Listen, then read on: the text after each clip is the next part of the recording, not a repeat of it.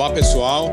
Sejam bem-vindos ao UroTalks, o podcast oficial da Sociedade Brasileira de Urologia Seção São Paulo, uma forma de educação continuada, prática, de fácil acesso e capaz de alcançar os urologistas em cada canto do estado de São Paulo, além de colegas de outros estados e mesmo de fora do país. Eu sou Marcelo Cabrini, o moderador do podcast e membro do Departamento de Comunicação da SBU São Paulo. No episódio de hoje, que contamos novamente com o apoio da APSE, abordaremos um tema bastante frequente no dia a dia dos uro-oncologistas, que é o tratamento do tumor renal. E o que é considerado padrão ouro para o tratamento dos tumores renais acaba sendo a nefrectomia parcial na maioria dos casos. E assim, o tema selecionado foi nefrectomia parcial robótica, o passo a passo da cirurgia. E para a gente tentar dar um panorama sobre esse procedimento, que vem mudando muitos conceitos sobre o tumor renal, a gente vai tentar extrair o máximo de três grandes especialistas que a gente tem a grande honra de tê-los aqui hoje e que tem grande experiência nesse procedimento. E assim eu os apresento Primeiramente, doutor Ariê Carneiro. O Ariê é urologista e coordenador do programa de pós-graduação de cirurgia robótica do Hospital Albert Einstein. Ariê, primeiramente, muito obrigado pela presença e pelo aceite. Prazer, Marcelo. Um prazer estar com vocês aqui. Esse projeto é maravilhoso, SBU. Parabéns. Seguindo o nosso time, o Dr. Fabrício Messetti. O Fabrício é doutor em urologia pela Escola Paulista de Medicina e fellow no M Cancer Center. Fabrício, você é prata da casa, cara. Seja bem-vindo. Obrigado, Marcelo. Obrigado a SBU, né? De parabéns por você estar tá seguindo aí os passos do Leozinho no Urotalks, que realmente você está brilhando bastante. Obrigado por me proporcionar eu estar tá com dois craques da cirurgia aí, dois amigos, o Ariê e o Oséias. E estou sempre à disposição do Urotalks. Obrigado, Fabrício. Obrigado mais uma vez. E completando o nosso time de peso, Dr. Oséias de Castro Neves, o Oséias é médico assistente do grupo de uro-oncologia da disciplina de urologia da Faculdade de Medicina do ABC e proctor de cirurgia robótica da Redditor. Oséias, um grande prazer tê-lo aqui. Obrigado mais uma vez aí pelo aceite. Marcelo, eu agradeço o convite, mais uma vez da SBU, né, parabenizar por esse projeto a Eurotalks aí que já solidificou e todo mundo participa, escuta sempre e é um prazer estar junto aí com o Fabrício e com o Ariel, meus grandes amigos aí. Muito bem, gente. Então, uh, sem mais delongas, vamos ao ponto. Uh, eu só gostaria de comentar inicialmente aqui, uh, o tratamento do tumor renal, ele obviamente sofreu um impacto muito grande com a evolução da medicina, e acho que ele já vem sofrendo isso desde a questão do diagnóstico, né? Devido à evolução dos exames de imagem, rotina de check-up, a gente obviamente enfrentou um aumento de incidência de tumores de rim, é, mas obviamente de tumores cada vez menores, né? E isso acabou possibilitando a, a, a, o desenvolvimento de cirurgias que preservam o rim. E aí, de certa forma, vem uma segunda revolução, que é a revolução das técnicas de cirurgia preservadora, principalmente com a inclusão das minimamente invasivas, primeiro com a videolaparoscopia e agora, obviamente, com a robótica. E acho que a ideia daqui é a gente falar um pouquinho dessa cirurgia. É, mas antes da gente começar o nosso passo a passo da cirurgia robótica com esses três grandes nomes aí, é, eu sempre gosto de lembrar que a nossa audiência aqui do Urotox é formada muito por urologistas jovens, por residentes e muita gente que está fora de grandes centros, né, onde eles acabam não tendo acesso ainda à plataforma robótica de forma direta. Então, eu queria começar, é, Fabrício, eu vou começar com você. É, eu, queria te, eu queria te pedir para falar um pouquinho, conceitualmente, todo o caso uh, de, de, tumor renal, quais são aqueles que se enquadram para fazer a, a, a, nefrectomia parcial? Qualquer tumor renal dá para fazer? Tem algum estadio que foge da regra? E eu queria que você já se adiantasse e falasse um pouquinho sobre o que, que a, a robótica trouxe de vantagem aí para nós e para os pacientes. É, bom, Marcelo, se a gente for seguir o guideline da Sociedade Europeia de Urologia, que eu adoro, né? Eu sempre eu gosto de seguir os guidelines da Europeia, eu acho que eles são bem completos Teoricamente, a gente só pode, poderia indicar a nefrectomia parcial para tumores T1A e T1B e T2, em alguns casos é, selecionados. E acho que isso vale até para a época da, da cirurgia laparoscópica, apesar de que nós conseguimos alcançar tumores relativamente complexos, mas pela própria uh, limitação da, da movimentação de pinça, da visão, do, das, das técnicas laparoscópicas, a gente não tinha tanta coragem em encarar tumores mais complexos Uh, do que realmente T1, T2, no máximo algum T, T1, T, T1A, T1B e máximo T2.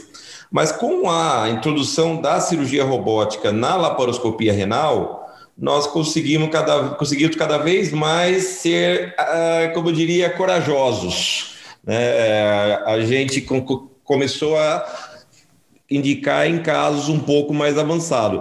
Uh, tem uma, uma meta-análise que saiu ano passado de um grupo chinês, acho que saiu no Journal, se não me engano, que eles vi, reviam nove trabalhos com casos de tumores T3 realizado parcial robótica, né? E eles viram que os trabalhos mostravam que realmente não tinha diferença na sobrevida livre de doença, tanto os pacientes, entre os pacientes submetidos à cirurgia radical e os pacientes submetidos à cirurgia uh, parcial robótica. Então, eu acho que assim, cada vez mais nós estamos tendo um pouco mais de coragem, um pouco mais de acesso.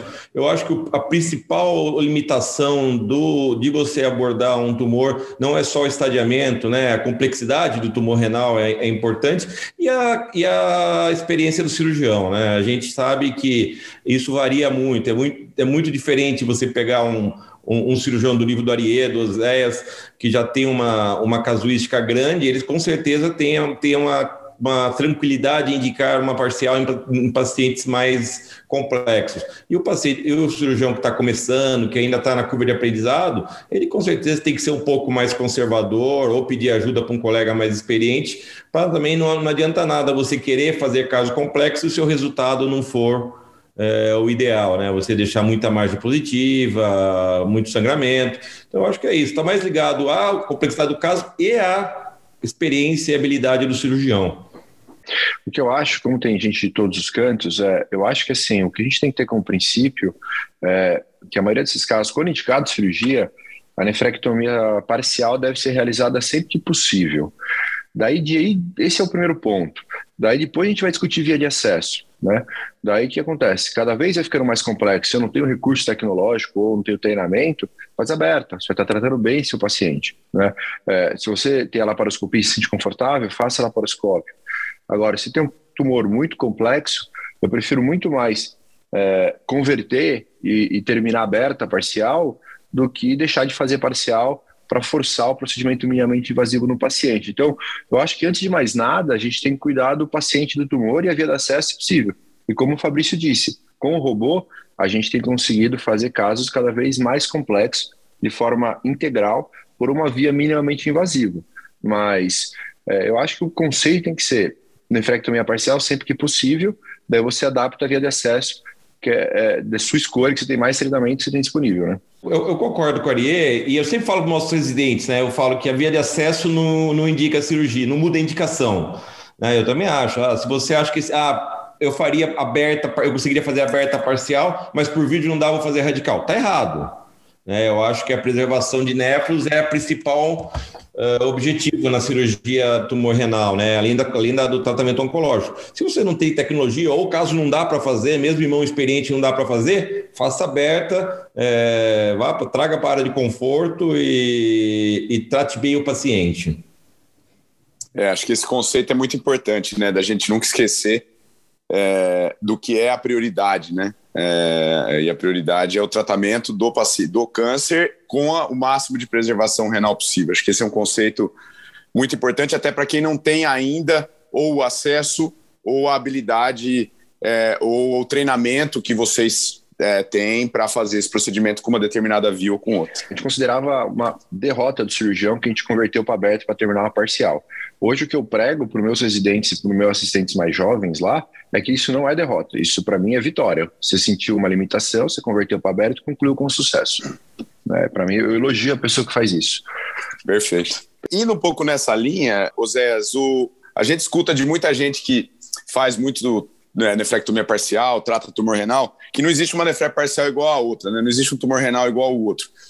E indo um pouco nesse contexto, é, e pensando nisso, é, eu, eu considero que seja importante você se preparar para a cirurgia, né? Quando você planeja uma cirurgia parcial, você se preparar para ela. E aí eu queria que você entrasse um pouquinho nessa questão do preparo do paciente. O que, que você usa de exame para planejar a sua abordagem cirúrgica, se sua técnica que você vai usar? O que, que você usa, basicamente? Não, ótimo, Marcelo. Eu acho que o preparo é fundamental, né? Quanto mais armas você tiver antes da cirurgia, melhor será a sua cirurgia, né? Então, hoje em dia, assim, a, a radiologia evoluiu demais. Né? Então, se você tiver uma tomografia e tiver um bom relacionamento com, com, o pessoal da radiologia do seu hospital, eles conseguem fazer reconstrução com a tomografia, eles conseguem ver. Então, acho que uma, uma tomografia com um radiologista que experiente, que saiba fazer para você e montar os diferentes planos de imagem, para mim já é suficiente, tá? Mas eu, eu, eu, gosto sempre de saber o número de vasos, aonde estão os vasos, entendeu? Qual é a vascularização do rim, o tumor, se ele é exofítico, endofítico. Então, se tiver uma tomografia de boa qualidade, principal. Às vezes eu posso tiver com um exame de outro local que você não está habituado, você não tem acesso ao radiologista. Aí, geralmente, eu acabo, se ele já vem com, aí eu, se eu puder, eu acabo solicitando uma ressonância, no caso, tá? Eu acabo usando. Mas se for feita no hospital que eu conheço, eu, que eu estou habituado a atuar, geralmente a tomografia é suficiente. Ô, ô Zéas, é, mas você, reconstrução 3D você não pede de rotina. Isso é uma não. coisa que você não usa de rotina. Não, eu não uso reconstrução 3D de rotina, não. Tá? Eu uso, geralmente eu vejo com o radiologista, as, as, imagens que ele monta, que ele monta para nós e faz, já são suficientes aí para a gente trabalhar. Legal. O Ariel, eu queria ouvir sua opinião em relação a isso, é, se você usa algum exame diferente, e eu queria que você já avançasse um pouquinho comentando sobre a nefrometria, que não é, não é uma rotina você pegar tomografias que tenham a nefrometria no laudo, né? É, alguns laboratórios é, costumam usar, outros não, mas eu queria saber de você, na prática, o quão, o quão importante você acha que isso, é, o que traz de informação, assim? Bom, é, eu vou voltar então, no preparo. O que eu tenho usado mais na prática clínica e, e o que eu acho que está tendo uma tendência mundial, a gente vai escutar mais, é a biópsia. Então, a pequena massa renal, a gente não tinha o hábito de biopsiar ela. Né? Hoje, está voltando isso, as biópsias têm melhor acurácia, as biópsias são mais seguras, e eu acho que a gente tem que voltar a pensar sobre elas, tá? Eu acho que elas podem sim impactar em mudança de conduta. Tem alguns estudos importantes sendo publicados, principalmente em séries de vigilância ativa, e também que a biópsia impactou em você mudar, deixar de operar ou reafirmar uma cirurgia. Então, é, sim, eu faço igual ao Zé, eu só uso reconstrução para casos mais complexos, rim únicos, ou algum caso muito diferenciado. Os demais casos eu sigo na rotina, discuto com o cardiologista, olho imagem e a gente segue. Em relação à nefrometria, eu uso muito pouco. Né? Hoje, a gente, hoje a gente já ganhou uma experiência com a técnica cirúrgica. Hoje eu me considero um cirurgião robótico até melhor do que aberto. Meu treinamento é melhor em robô do que aberto. Então, eu acabo me sentindo muito mais confortável em fazer as coisas por via robótica do que aberto. É, o que eu acho desafiador na nefrectomia parcial hoje quando ele é um candidato à nefrectomia parcial, e principalmente em tumores pequenos, é a gordura tóxica. Então é isso que eu sempre presto muito atenção na, na, na ressonância tomografia para tentar identificar sinais de gordura tóxica.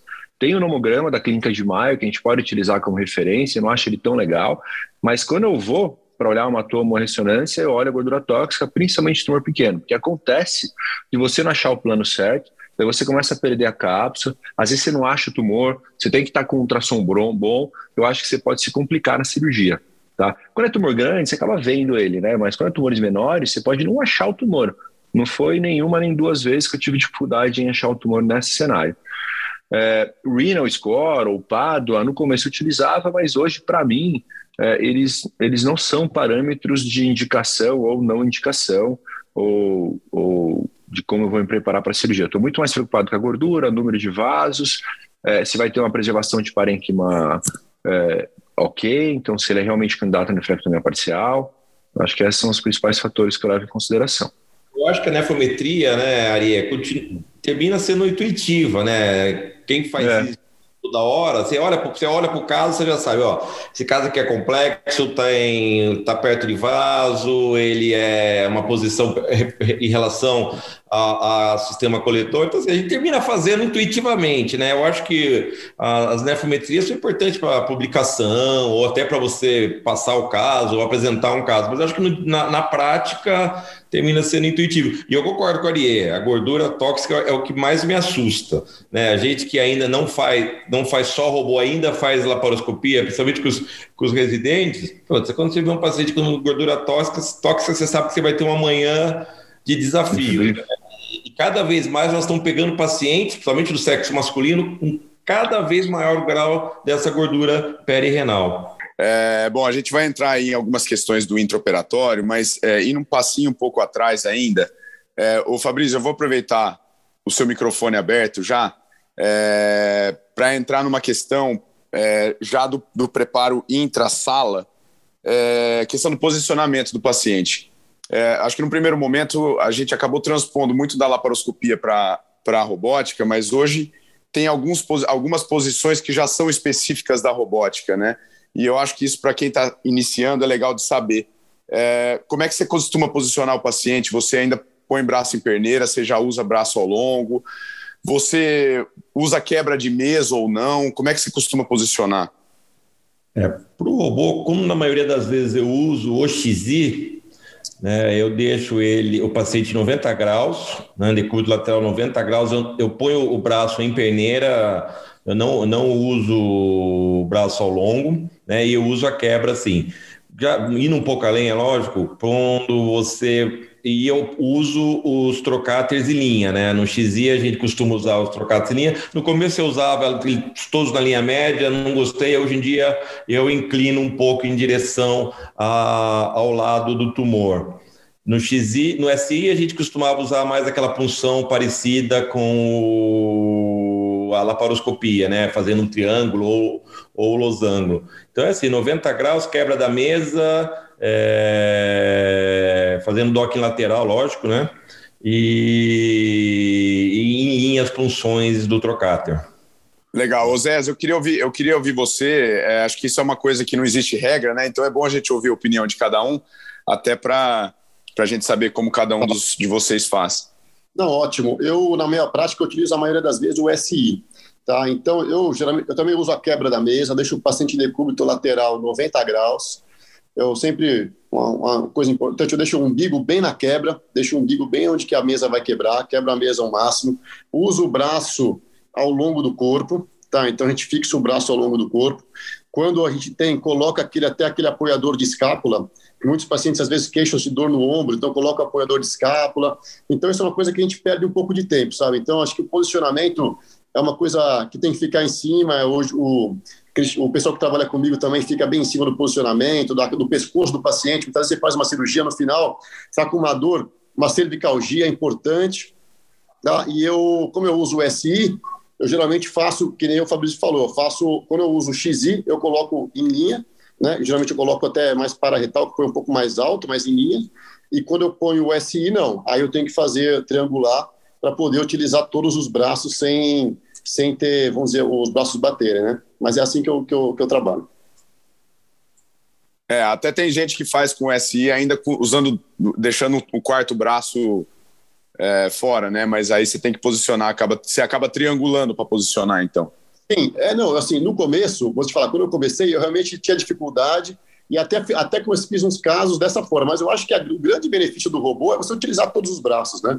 Então, acho que não tem uma lógica você não utilizar, mas se você posicionar adequadamente, não tem problema. Você consegue posicionar com o SI e você pode ficar tranquilo. Dependendo do tamanho do paciente, do peso, você consegue fazer com o SI utilizando todos os braços. É só arrumar ergonomia realmente, que não vai ter problema, não.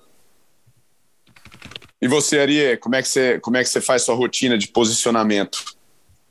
É, eu deixo o braço ao longo, só que em vez de 90 graus, eu deixo em cerca de 60 graus. Eu não deixo ele tão lateralizado no robô.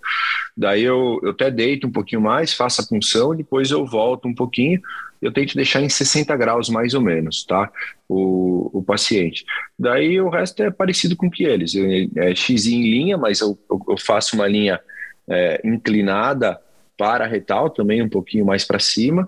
E o SI, é, eu faço três em linha e um na bissetriz dos dois inferiores, que daí é onde vai entrar o, o quarto braço. Eu faço é, o, o, da mão direita perto do arco costal, 10 centímetros a ótica e 10 centímetros o da, o da mão esquerda. Na bissetriz da ótica com o da mão esquerda, eu coloco o quarto braço. Vai ficar ali próximo da cristilia, que é um pouquinho mais medial.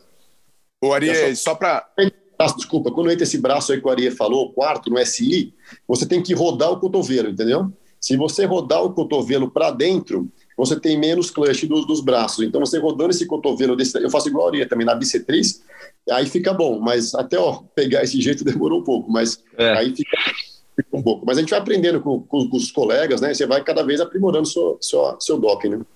E normalmente vocês colocam o, o trocáter de 12 para o clampeamento, vocês colocam entre quais braços? Eu coloco, eu coloco o trocáter de 12 entre a ótica e a punção que vai estar tá no, perto do, da, da subcostal. Eu coloco para cima. Supra-umbilical ali, né? Alguém faz diferente, Fabrício? Não, né? Assim também. Igualzinho também. O que eu tento, o que eu tento hoje em dia, antes eu fazia bem na linha média. Só que na linha média, às vezes você fecha bem a ponerosa, você tem uma hernia ali, pode ter, uma hernia epigástrica.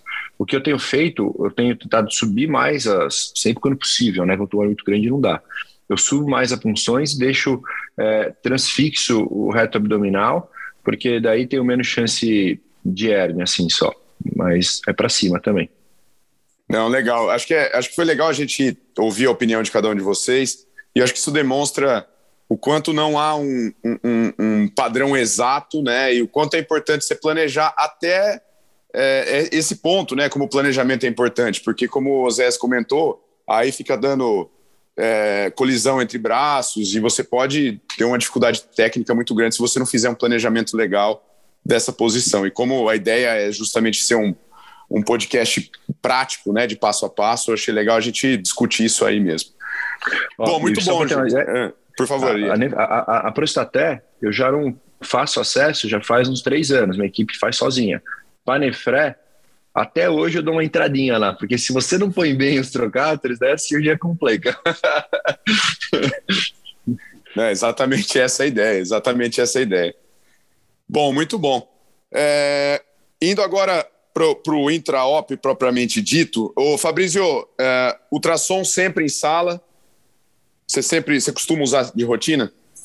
Uh, eu uso bastante, não de rotina. Eu, assim, quando aquele negócio que eu falei, pela nossa intuitiva é um caso mais complexo, uh, eu vou precisar do ultrassom. É lógico que a gente sempre fala, precisa do pessoal que está começando, usar o máximo possível o ultrassom. Né? Mesmo, ah, mas o tumor é fácil, pô, mas vai pegando a mão, porque não adianta você quiser, querer pegar a mão com ultrassom no tumor difícil, você não vai pegar. Né? Então, assim, ah, um tumor, você tem ultrassom, você tem um serviço que tem ultrassom à disposição, você vai lá e, e usa, ah, tem um tumor que dá para ver, mas vamos ver aqui, vamos ver a, o limite do tumor no intrarrenal, vamos ver como é que ele, ele, ele aprofunda, é, para você ir treinando a sua mão, porque o dia que você realmente precisar desse ultrassom, é, você tem a sua habilidade para usá-lo. Eu não uso sempre, uso em casos de, de massas pequenas, aí voltando àquele negócio que a Aria falou da gordura tóxica, né? Quando você, você, você, acha que você vai ter uma, uma, uma dificuldade em achar a massa por, pelo tamanho ou pela localização. E, mas se tiver à disposição, é bom você também ficar mais tranquilo para fazer a sua ressecção, né? Muito bem. Bom, uma, uma questão que eu queria conversar com vocês também é a respeito do clampeamento. Primeiramente, é, o, o Fabrício, se você quiser você começar, eu vou acabar perguntando para todos, mas a questão da rotina de campeamento da artéria e uh, da veia. Vocês todos, como é que você conduz isso? Via de regra, você só clampeia a artéria ou você costuma clampear a veia também? Via de regra, eu só, clampe... só faço clampeamento arterial. Né? Eu geralmente coloco dois bulldogs na artéria principal. Nós no passado até fizemos bastante campeamento seletivo. Eu, com o tempo de esquemia quente hoje, nós conseguimos reduzir bastante esse tempo. Eu não fico mais tão preocupado em fazer o campeamento seletivo. Então, eu ponho dois bulldogs na, na artéria, e, e, e, geralmente vai bem. Só quando a gente tem um tumor numa localização muito, né, muito ruim, falando em relação à veia, né? Sei lá, aquele tumor grudado na veia, vou ter que descolar ele da veia renal, ou tem um, um, um, um ramo grande vindo da área do tumor para a veia principal, daí sim a gente clampeia a veia, mas não é a minha rotina. Ari, você? É, bom, é, assim, a rotina é só artéria, eu só clampeio veia e artéria quando é um caso muito complexo, intrarrenal, que envolve muito hilo, que está muito em contato, porque ali embaixo tem vasos maiores, e daí você acaba tendo um sangramento de refluxo que pode te piorar sua visão e você não quer ter margem. Então, casos bem complexos, bem intrarrenais, bem na região central medular, é, eu coloco um, um venoso só para ficar um ambiente bem seco, para eu ter trabalhar tranquilo, tá? É, e tumores muito pequenos, corticais, eu acabo não clampeando, tá? Mas a rotina é a artéria. Muito bom. E você, Oséias, alguma coisa diferente? Como é que você faz a rotina isso? Não, eu acho que é importante falar dos bulldogs, assim, você pode, o robô, né? Você pode ter, vamos dizer assim, que nem um carro, né? Você pode ter tudo ou nada. É, só robô, só o robô seco, né? Então, o robô SI, por exemplo, é de 2009, né? O, o XI já é mais de 2014 e tem as suas atualizações. Então você pode ter tudo, você pode ter ultrassom, você pode ter o Bulldog. Então, quanto a Bulldog, é muito importante você testar os seus Bulldogs, né? Então lá fora, por exemplo, o Aria também ficou, ficou lá, ficou em Boston muito tempo, eles testam qual que, quanto que está a pressão do Bulldog, porque isso muda também. A gente usa aqui no Brasil Bulldog chinês, Bulldog de tudo quanto é lugar, né? Eu também uso aqui na faculdade tudo quanto é Bulldog. Então, você tem que conhecer os seus Bulldogs. Se o Bulldog está velho, ele não vai campear. Então veja o Bulldog, teste o seu Bulldog. Se o Bulldog estiver fraco, coloque dois Bulldogs, três, entendeu? Quem que vai colocar o Bulldog para você? Se é seu auxiliar, se ele está acostumado a colocar Bulldog. A gente já teve caso viu, na hora de retirar o Bulldog de, de ter uma lesão arterial, porque o clamp não estava certo a pinça. Então tem que testar, confiar no seu auxiliar. Se você tiver o, o máximo, que é o Bulldog robótico, como lá o Arié, por exemplo, usa no Einstein, né? é melhor, entendeu? Que você mesmo coloca o seu Bulldog. Tá? Quanto ao tempo de clampeamento, eu também faço só o arterial, tá? geralmente eu coloco dois. Você pode deixar a artéria laçada, aí tem várias formas de deixar a artéria preparada, você pode passar um vessel loop para ajudar a separar se a artéria está muito atrás da veia renal. E eu também deixo a veia preparada, que nem o Ari falou, às vezes, em caso muito complexo, é raro acontecer, mas caso do hilo renal, próximo ao hilo renal, aí eu coloco na veia, mas geralmente é só artéria mesmo. Beleza. Osés, eu vou aproveitar você com o microfone aberto agora. É, eu queria que você comentasse nessa mesma linha a, a, acho que a questão mais discutida aí nefrectomia parcial, que é a questão da isquemia, né? O quanto ela já foi importante, já deixou de ser, já foi mais ou menos. É, que, em, onde nós estamos hoje em relação à isquemia renal, hein? Tá, não, eu acho que isso aí que eles falou, ser muito debatido. Se você der buscar os trabalhos mais antigos, né? Então, no começo, mudou, é, fazia, então falava em 30 minutos, depois em 20 minutos, depois falava em off-clamp. Eu acho que quanta técnica foi, foi evoluindo, né? Hoje em dia, nosso tempo de isquemia, como o Fabrício mesmo falou, é pequeno. Né? Então, eu acho que eu, quanto à isquemia, quanto menor a isquemia, melhor. Né? Lógico, eu acho que não tem porquê você fazer, se você fizer um off-clamp, só se for caso um tumor muito pequeno, se tiver, às vezes o paciente muito obeso tem dificuldade com o renal, mas eu acho que não tem motivo. Até fiz essa pergunta uma vez no congresso para o professor, pro professor Motri, né, que é um dos que mais faz nefrectomia parcial. Ele falou assim: ó, você não vai fazer, você não vai clampear porque você não sabe secar o hilo. Ele falou assim para mim, né? Então eu acho que não tem motivo para você não clampear tá? A não ser que seja um caso muito pequeno, que eu falei, tá? Você tem dificuldade com o hilo, tem muito linfonodo, alguma coisa assim, mas acho que sempre tem que clampear, porque você vai conseguir ver melhor o plano de ressecção, você vai conseguir ver melhor se deu margem, se não deu margem, entendeu? Então eu faço o clampeamento, o que eu faço é quando eu faço a primeira linha de sutura da camada medular, eu tiro o clamp, tá? Então eu faço a primeira linha de sutura e eu acabo tirando o clamp. Bom, maravilha. Não, a gente vai, vai, vai discutir a nefrorrafia já também. É, o Fabrício, eu queria só perguntar: uh, nem todo hospital tem, mas hoje a grande parte dos hospitais que tem uh, o robô acaba tendo também a facilidade de ter a, a endocianina para usar a fluoroscopia. Eu queria saber uh, do, da sua rotina de uso, se você usa rotineiramente ou se você seleciona os casos e para que casos que você acha que é interessante. Eu, eu vou falar a verdade, Marcelo, eu quase não uso, tá?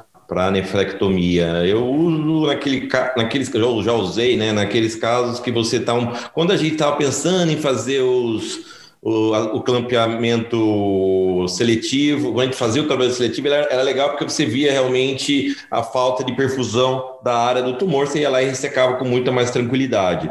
Né? Hoje que a gente campeia geralmente o ramo principal da artéria, eu uso só quando eu tenho alguma dúvida, pô, será que esse, uh, a irrigação dessa área do rim é só dessa artéria mesmo? Será que não tem uma outra artéria que nós não conseguimos identificar ou ficamos na dúvida? Ou, ou alguma área que eu estou é, querendo, pensando em ressecar com maior, maior, maior é, margem, então aí eu uso, mas não uso de rotina. Realmente eu já usei mais, hoje eu não uso mais. Legal. Arie, você costuma usar?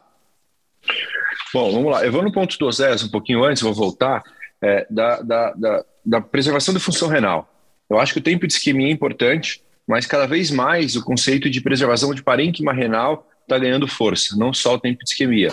Então, você pode perder parênquima renal na ressecção, se você não enucleia, você põe lá uma margem, etc., e também na sutura. Tá? Então, tem alguns conceitos que estão vindo, que, que as pessoas estão fazendo um, um rigoroso hemostasia na medular e até jogando cola na cortical para evitar perca de parênquima. Mas acho que isso ainda é meio nebuloso, mas há uma tendência a esse tipo de discussão. Tá? Então, é, além de estar preocupado com a isquemia, que hoje o tempo é muito rápido no robô, é também de você preservar o máximo de parênquima possível, tanto na ressecção quanto na reconstrução. É, em relação à hidrocionina, é, eu não uso de rotina muito, mas às vezes eu uso. Geralmente, quando o tumor é polar, eu uso, porque eu faço não um super seletivo, mas quando eu vejo que tem duas artérias, ou bifurca precoce, o tumor é de polo, daí eu faço, entendeu? Então eu vejo a oportunidade naquele momento. Então, se eu vejo que é uma, um tumor polar, ou superior ou inferior, ele tem duas artérias, ou bifurca precoce, eu peço indicianina e eu tento fazer um, um, um, um clampeamento seletivo, não super seletivo, eu não fico de secandinho lá em cima, achar a artéria que vai no tumor, né? Quando tá nessa situação boa, né? Daí eu faço, eu uso, senão eu não uso. O, o não, legal. Às uma coisa muito legal, que eu faço igual também. Eu, eu suturo a medular e solto. Né, lógico, né? Em casos que a gente sabe que. E realmente o Corrêa falou, você tem vezes que dá vontade de nem suturar mais, né, Ariê? Porque você faz a medular, você solta. Essa granada dá vontade realmente, porque está tá provado que quanto menos ponto você der, lógico, quanto menos ponto você der no parênquima, maior quantidade de parênquima, parênquima funcional você vai preservar. Né? Eu ainda não tenho coragem de só jogar cola, eu, eu ainda rafio, mas também já fui mais agressivo na, na renorrafia do que eu sou hoje. É, vocês, vocês entraram nesse ponto importante e, eu acho que é, o Ariê falou, é, fez um comentário que eu, acho, eu, eu, eu introduzi o assunto exatamente com isso, que hoje em dia a gente valoriza muito a, a preservação do parênquima no fechamento, né? Que a ideia do parênquima, do fechamento, acho que no início ela era muito mais de ser hemostático, o melhor hemostático possível, mas hoje a gente valoriza muito isso. E o Osés que também comentou isso, eu queria até perguntar, Osés, como é que você faz esse fechamento medular é, do ponto de vista técnico? Que, que fio que você costuma usar? É, como é que você costuma fazer essa rafia? Porque, pelo visto, é um consenso entre vocês que essa acaba sendo a linha mais importante de, de, de rafia renal, né? Sim, eu concordo. E, então eu uso geralmente Caprofil 3 zeros, tá? Com, com um clipe de hemolock na ponta, entra no parênquima, corre a medular.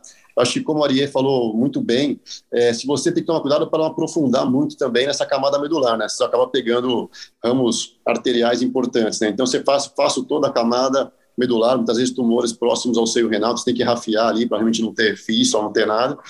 Saio, né, já tiro o Bulldog e depois eu uso um, um Vicryl 2 zeros, né, pontos separados, para fechar o parênquima.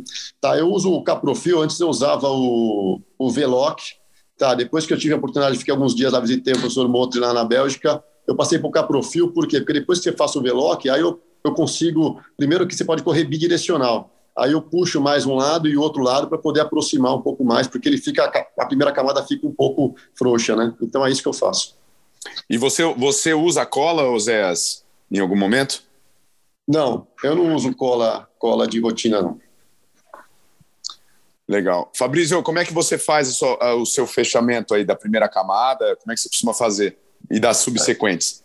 Eu faço com o Veloc 3.0 mesmo, né? Como ele vem com lacinho, a gente. Eu começo já na medular e já faço, passo o laço dentro da medular, não, não passo para o ponto externo, né? Não passo o ponto é, escorado por, por hemolock. Rafio, dando, a gente tenta, né? Durante a nossa quando você está descolando o tumor do rim, você tenta é, encontrar os principais ramos arteriais que você e venosos que vai precisar segurar. Então você vai lá, você dá uma, uma, uma atenção um pouquinho maior para esses pontos, né? E aí sim a saída eu saio, saio na, na lateral do rim. E, a, e eu uso também o Veloc, aí sim ancorado por por ponto por, por, pelo Hemoloc na, na hora de rafiar o parênquima. Eu uso o Veloc 3.0 também. Concordo com o Cosé, às vezes na laparoscopia que a gente usa, principalmente no SUS, né, que os residentes a gente usa muito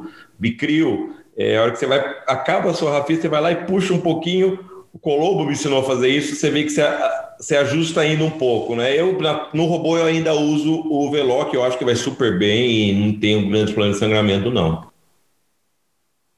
Aria, e você, tecnicamente, como é que você faz? Eu queria que você comentasse também, Aria. Eu acho que é um, um desafio técnico, né? É, os tumores hilares e os tumores que você não consegue aproximar parênquima, né? Que você não consegue fazer a... O que, que uhum. você costuma fazer nesses casos? E, e, acho que você já até já comentou que cola você não costuma usar de rotina também.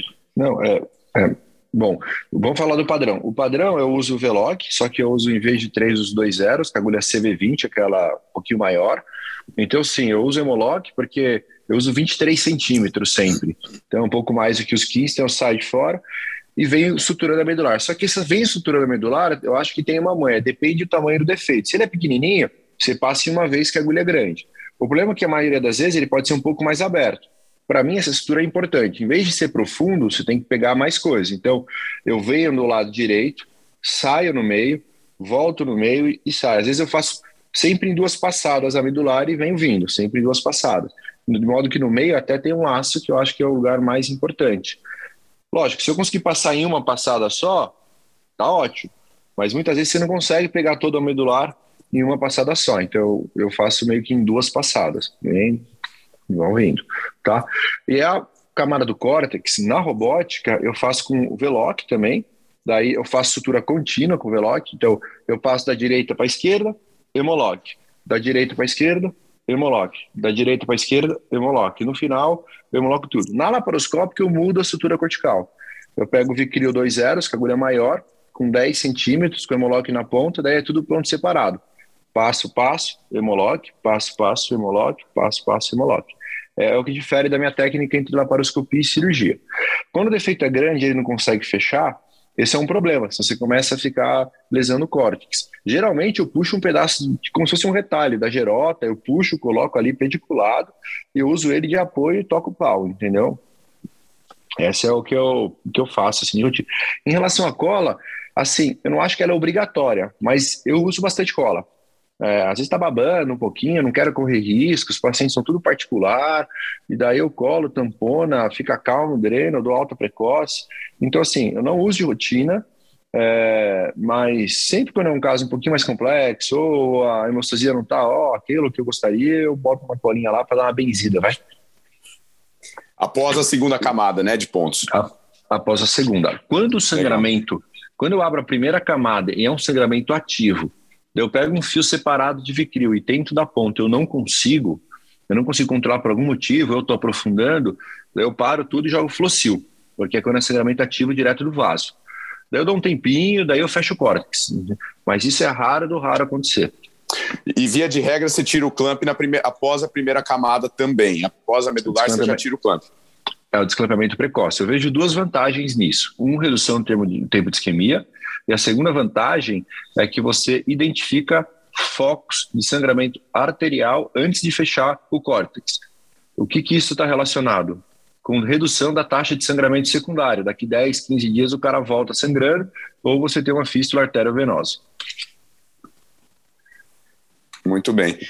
É, o Fabrício, um outro conceito que eu acho que é legal a gente discutir também é a questão da abordagem do tumor. É, via de regra, você acha o plano e só enucleia, é, você vai na, rente a, a pseudocápsula do tumor, você gosta de ressecar um pouco de parênquima, como é que você faz? Uh, Cabrini, é, já está bem estabelecido isso na literatura, né? Que o ideal é você enuclear esse tumor, né? Que o tumor renal, de regra, ele tem uma pseudocápsula que antigamente a gente falava que era a margem zero do, do tumor, mas na verdade essa pseudocápsula é do parênquima saudável.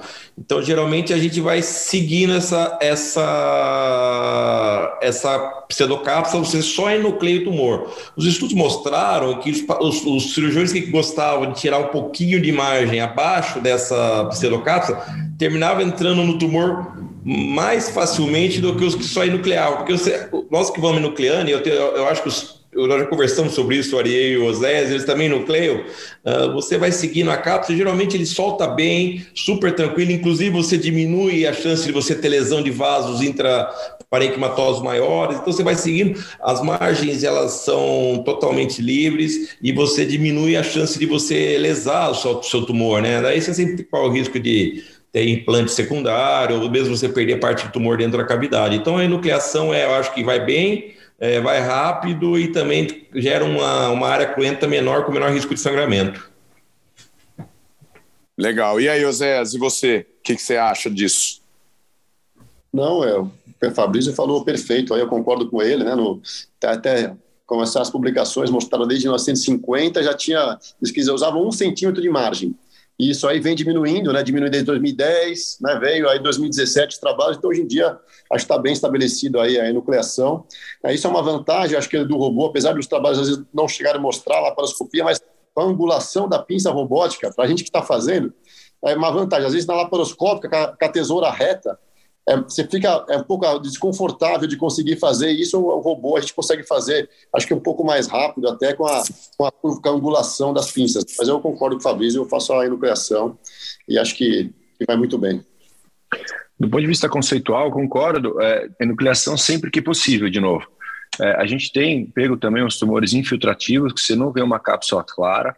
Daí eu acho que são os pontos de atenção. Daí mas são casos de exceção, casos mais complexos, né, em que você pega aquela ressonância ou tomografia, não é aquela bolinha bonitinha, a cápsulazinha bonitinha, geralmente são tumores um pouco mais agressivos do ponto de vista biológico deles, mas sempre que possível eu enucleio, tá?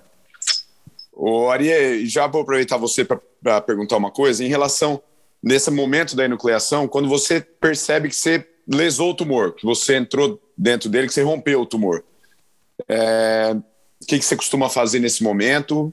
Só tomar Isso é plano é você toma. Isso é frustrante, né? Você fica decepcionado, você fica chateado demais, hum. né? Então, é, sempre que eu estou fazendo tumor, eu estou com, com, ajudando colegas, eu prefiro pegar mais parênquima do que furar o tumor. Isso aí, para mim, é tudo que eu não quero ver na nefrectomia parcial. Mas acontece, né? Acontece, não tem jeito. O que eu faço, muitas vezes eu assumo o console, eu sei eu que estou mesmo, eu acelero o processo de de, de retirada, de ressecção desse tumor, às vezes até abro um pouquinho para acelerar o processo, e eu ensaco ele rapidamente e jogo com água destilada para dar também uma benzida lá, é, se tem alguma célula que, que saiu. É isso que, que eu faço na rotina. E você, Fabrício, só retoma o plano e segue, segue o jogo? Você tenta recuperar o plano, né? Novamente, tirando os casos que o, que o Aria falou, os casos que não tem aquela pseudocápsula, você tenta voltar um pouco e você e tenta encontrar aquele plano de novo. E o, o Aria falou muito bem, assim, o importante é você proteger esse tumor, porque ele está aberto. Então, assim, endobag ao zero minuto, descolou o tumor, guarda ele endobag e deixa ele guardado lá. E se você conseguir identificar a queda daquele, né, aquele parênquima tumoral amarelo que às vezes vaza, retira, lava com água com água destilada, né? E depois você dá uma olhada no, no sítio da, da ressecção para ver se não deles. Muitas vezes, macroscopicamente, você consegue ver se ficou alguma coisa, se você realmente, ou o colega que está fazendo é, errou o plano, você consegue, mesmo que já tenha tirado a peça inteira, você consegue às vezes ir lá e dar uma, uma recuperada nesse plano para evitar de vir margem, margem comprometida, né? Muito bem. É, Agora eu vou entrar numa outra questão que eu acho que é muito individual e aí eu vou querer ouvir também a opinião de vocês todos. Osés, eu vou começar com você. É... Drenar ou não drenar? Qual que é a sua rotina hoje? Você deixa dreno de rotina? Como é que é o seu pós-operatório? Assim, geralmente quantos dias você deixa internado? Como é que você conduz aí esse pós-operatório imediato? Ótimo, Marcelo. Cara, eu, eu, eu dreno todos ainda, viu? Eu dreno todos os pacientes eu acho que se tiver um sangramento, alguma coisa, a melhor coisa é você ter. Então, eu, o paciente geralmente vai embora no primeiro, segundo pós-operatório, mas eu, eu dreno todos os pacientes, cara. Eu não deixo sem, sem drenar. Acho que não, não é um dreninho pequeno que vai ficar ali, que vai, que vai mudar, que vai ter menos dor ou, ou vai mudar alguma coisa no pós-operatório. Então, se tiver alguma coisa, eu prefiro ver e tratar precoce. Então, eu dreno. No primeiro e geralmente, e geralmente você deixa, você deixa quantos dias? Um dia, no dia seguinte de manhã eu tiro o dreno. Tá. Não estando, tudo bem, eu tiro o dreno seguinte de manhã. E da alta já, você costuma dar alta em quanto tempo? Se o paciente já, já, caminhou, já saiu do leito, tá bem, eu geralmente o primeiro pós-operatório já libero, mais tarde a segunda. Legal. Aria, e você? Eu, eu, sou, eu sou amigo do Dreno também. É, eu acho que ele nunca me fez mal. É, o, o, argumento de quem não usa Dreno é que pode, o Dreno pode atrasar alto, o Dreno não me atrasa alto nem na prostatectomia, nem na frectomia parcial. Eu acho que como a gente usa uma posição que o paciente fica de lado na nefré e na prostatéria fica em trem, a maioria do líquido que a gente tem ali, ele cai e vai para o outro lado, tá? Ele cai e vai para o lado que está para baixo, ou vai para o diafragma, ou na nefré ele vai para o lado contralateral. Então o dreno para mim ajuda quando você bota o paciente em DDH, o paciente vai dar a primeira caminhada, o dreno dá aquela tirada primeira daquelas toxinas, tá? Se, principalmente se tiver urina, se tiver sangue, que vai irritar um pouquinho as alças desse paciente. Eu tiro a adreno no dia seguinte, né? E nefré parcial, a minha rotina é duas noites internados. Na prostatectomia, a minha rotina é uma noite internado. Mas daí, é óbvio, varia de cada caso. O caso está ótimo, tumor pequeno, mandar no dia seguinte, o paciente quer, está perfeito. Mas a rotina minha, nefrectomia parcial, é duas noites no hospital. E você, no Fabrício? Seguinte, eu vou ser o advogado do diabo aqui, né? É. é eu não, eu entro por isso, que eu, por, isso, por isso que eu te deixei por último.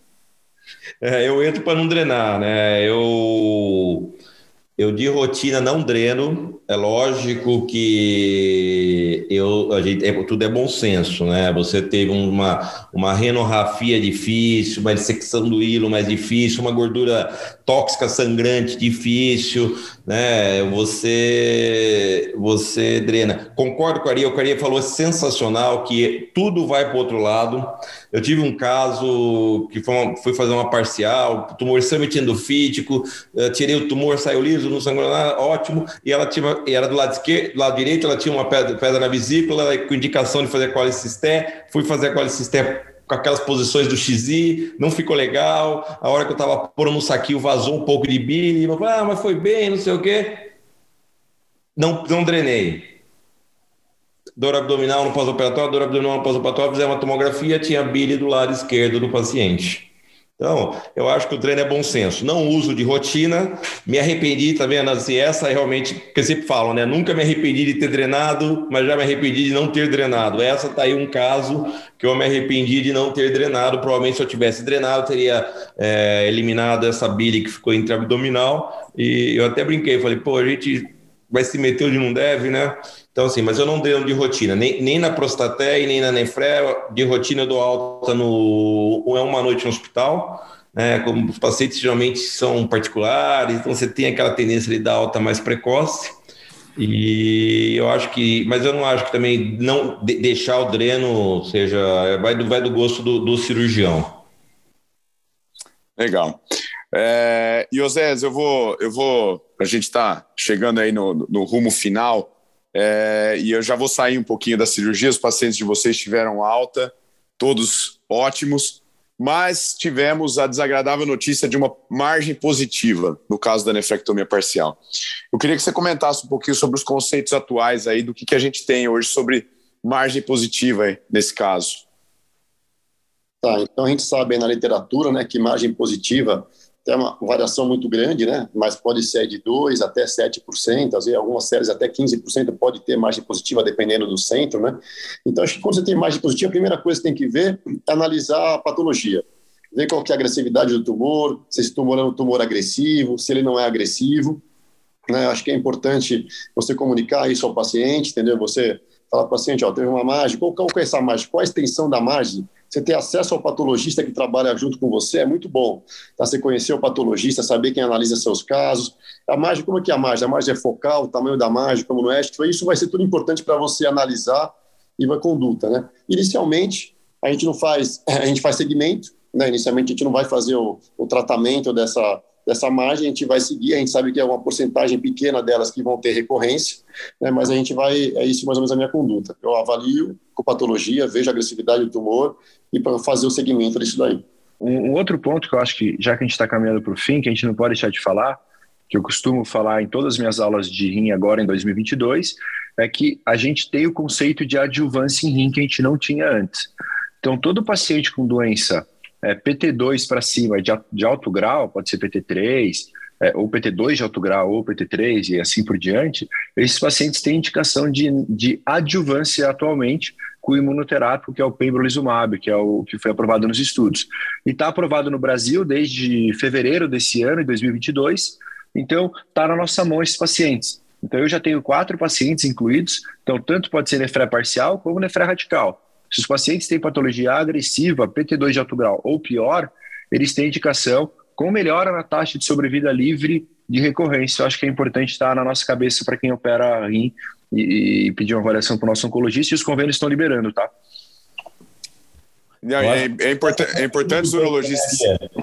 Essa foi a mudança do ano que mudou a nossa conduta mesmo, né? E, e outra coisa que a gente sempre fala né, nas nossas reuniões, cada vez mais vamos, o urologista vai ter que estar tá acostumado a mexer com essas medicações. Não adianta. Isso aí é, vai cada vez mais entrar na nossa prática clínica, na, na, na próstata a gente já usa muito, né? aquele negócio que eu aprendi na residência, eu sou um pouco mais velho que vocês, eu aprendi na residência que passou do meu controle, manda para o oncologista, né? Isso acabou, isso é a gente que vai ter, e eu acho que no rim vai ser a mesma coisa. Então, cada vez mais a terapia-alvo, é, é, imunoterapia, tudo isso cada vez mais a gente vai ter que ser é, manuseada por nós mesmos, urologistas. Eu acho que esse conceito é importante mesmo, isso vale muito para a próstata, né, Fabrício e Iare? E, e para rim, eu acho que está chegando o momento também da gente assumir esse paciente no pós-operatório junto com o oncologista, né? Não só passar passar adiante numa realidade que realmente não tinha, como a Aria comentou, né? Que a adjuvância era uma coisa praticamente inexistente para câncer de rim. Muito bom. E, e só para a gente concluir, do ponto de vista técnico também, é, em relação à abordagem, eu queria ouvir a opinião de vocês. É, Oséias, você, você tem hábito de fazer, você falou do posicionamento, é, você tem hábito de fazer é, sempre via transperitoneal ou você tem a, a abordagem retroperitoneal como arma na robótica também? Acho que bom, bom ponto levantado, Marcelo. Acho que na maioria dos casos eu faço transperitoneal, né, porque eu trabalho muito mais com robô SI. Mas a gente tem que deixar de falar, eu já fiz alguns casos também no XI. Eu acho que a extraperitoneal é válida, principalmente nos tumores posteriores de polo superior eu acho que aí ela tem uma vantagem, entendeu? Porque você tem que rodar todo o rim.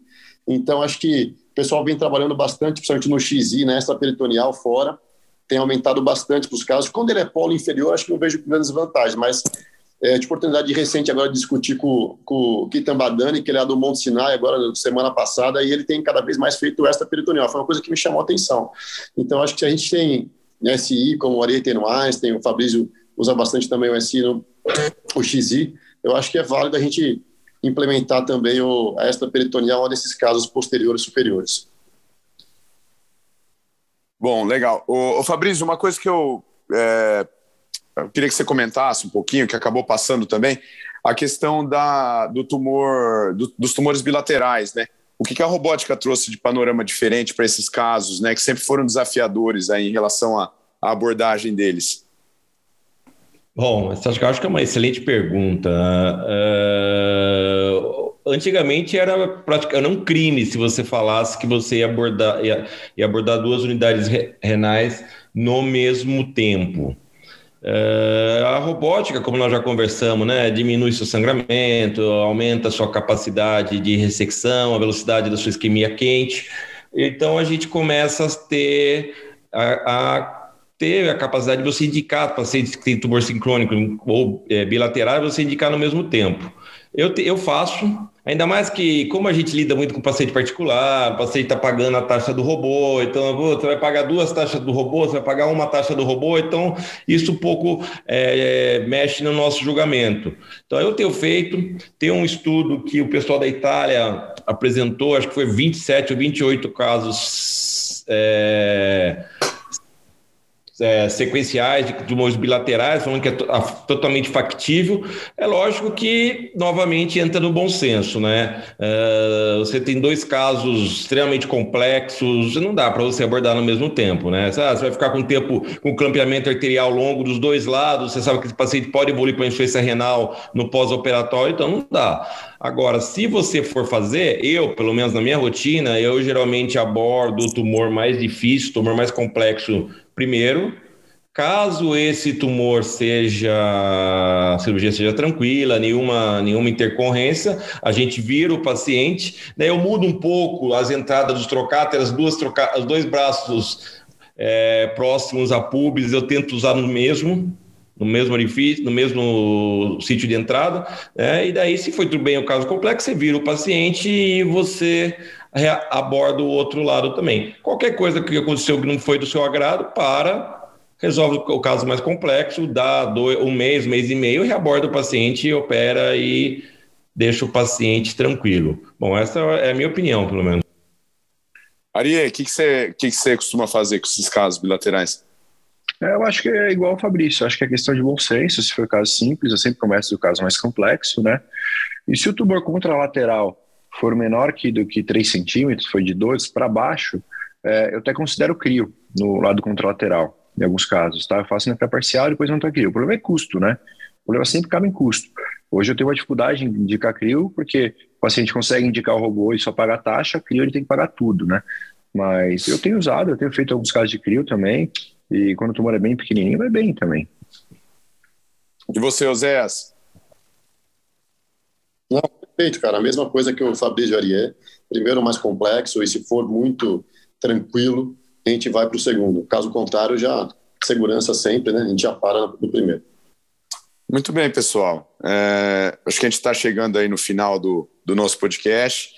É, acho que foi uma excelente oportunidade da gente ouvir é, opiniões práticas a respeito do dia a dia de três grandes especialistas aí na, na cirurgia robótica. É, ver que há consenso em muita coisa, mas muita coisa acaba sendo é, da prática de cada um, da preferência de cada um.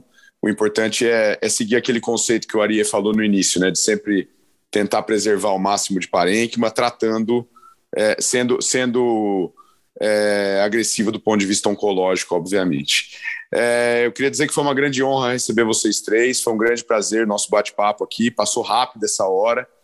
É, e eu vou passar a palavra para vocês, para que vocês façam as considerações finais para os nossos colegas que estão que estão nos ouvindo. Mas de antemão eu já agradeço é, imensamente a cada um de vocês. É, eu vou começar com a ordem que eu comecei, então, Ari, é, eu vou começar com, por ordem alfabética. É, obrigado mais uma vez aí pelo, por ter aceitado, pela disponibilidade, e foi um prazer ter você aqui com a gente no, no Urotalks.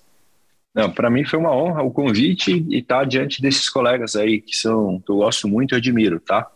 É, para fechar, eu acho que assim, o que, que o urologista precisa pensar mais, assim, quem trata rim? Pequena massa renal biópsia, eu acho que isso aí o urologista precisa pensar um pouco mais, tá? Pode impactar em conduta na série moderna, é uma tendência mundial. No tratamento, priorizar parcial ao invés de vias de excesso, sempre que possível. Quem está querendo fazer minimamente invasiva, seja robô ou laparoscópica, ele tem que saber fazer estrutura vascular. A lesão de hilo, principalmente de veia, não é infrequente. Então, se ele não tiver habilitado a fazer uma boa sutura é, laparoscópica ou robótica, repensa se você está pronto para fazer uma cirurgia minimamente invasiva, tá? É, e por último, é, pensar na adjuvância, que eu acho que é um novo cenário que o urologista precisa estar tá, precisa tá bastante pensativo. Muito legal, muito legal. Fabrício, e você, é, hum. obrigado mais uma vez é, pela participação, pelo aceite, disponibilidade. é, te passo a palavra para suas mensagens aí sobre os, os futuros cirurgiões, para os futuros cirurgiões robóticos. Ah, obrigado, Marcelo. É sempre um prazer, né? Nós temos uma amizade já de, de grande, de muito tempo. O Zé, o Zé bateu bastante em mim na época nossa do basquete. Eu até ia querer um dia treinar um jiu-jitsu com ele, mas eu acho que ele vai bater de mim de novo, então é melhor não, né? Uma vez tá bom, né? Começa a virar uma tendência. É, eu concordo com a Ari que os, uh, os highlights dessas as palavras, né, o taking home messages realmente foram esses. E quando, quando ele falou sobre a estrutura vascular, eu sabe que eu tenho mais medo na, na laparoscópica do que na robótica, porque do jeito que está o aprendizado robótico hoje, geralmente o, o, o que está na curva de aprendizado tem um cara mais experiente do lado. E isso não acontece muitas vezes na vascular, então na, na laparoscopia. O cara está em algum lugar distante, fazendo um caso, vai lá, lesa o vaso, e aí podemos ter acontecer coisas, tragédias, né? Um paciente vai tomar, tirar um tumor relativamente tranquilo do rim, pode evoluir com um problema mais sério.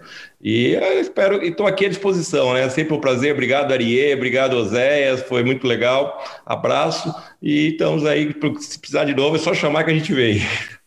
Muito bom. E finalizando com Oséias, Oséias, obrigado. Foi um grande prazer, uma grande honra para o Urotox ter, ter você aqui também. É... Obrigado mais uma vez. Eu que fiquei muito feliz e agradecido pelo, pelo convite, viu, Marcelo? Obrigado mesmo, parabéns aí pelo projeto da SBU, Urotalks. A SBU aí está caminhando cada vez sempre junto com o urologista, né? Ajudando sempre. E o Fabrício aí, grande amigo, dividimos o garrafão, né? Jogamos basquete, pô, o Ariê Fico muito feliz aí de ver você também brilhando aí no Einstein, coordenando, Fabrício também na robótica, todo mundo aí. Fico muito contente de ver os amigos, né?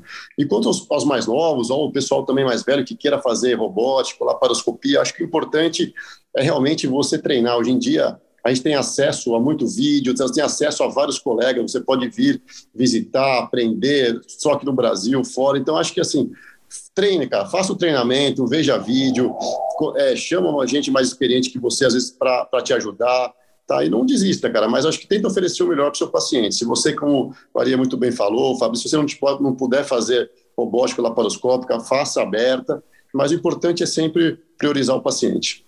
Um grande abraço a todos aí.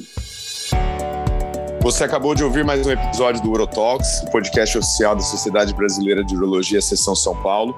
Todas as edições estão disponíveis no site www.sbusp.org.br e também nas principais plataformas de streaming. Lembrando que este ano temos o Congresso Paulista de Urologia 2022, de 3 a 6 de setembro. Programem-se, esse tema vai ser extensamente discutido lá, portanto não deixem de comparecer. Nos vemos em breve no próximo episódio. Até lá!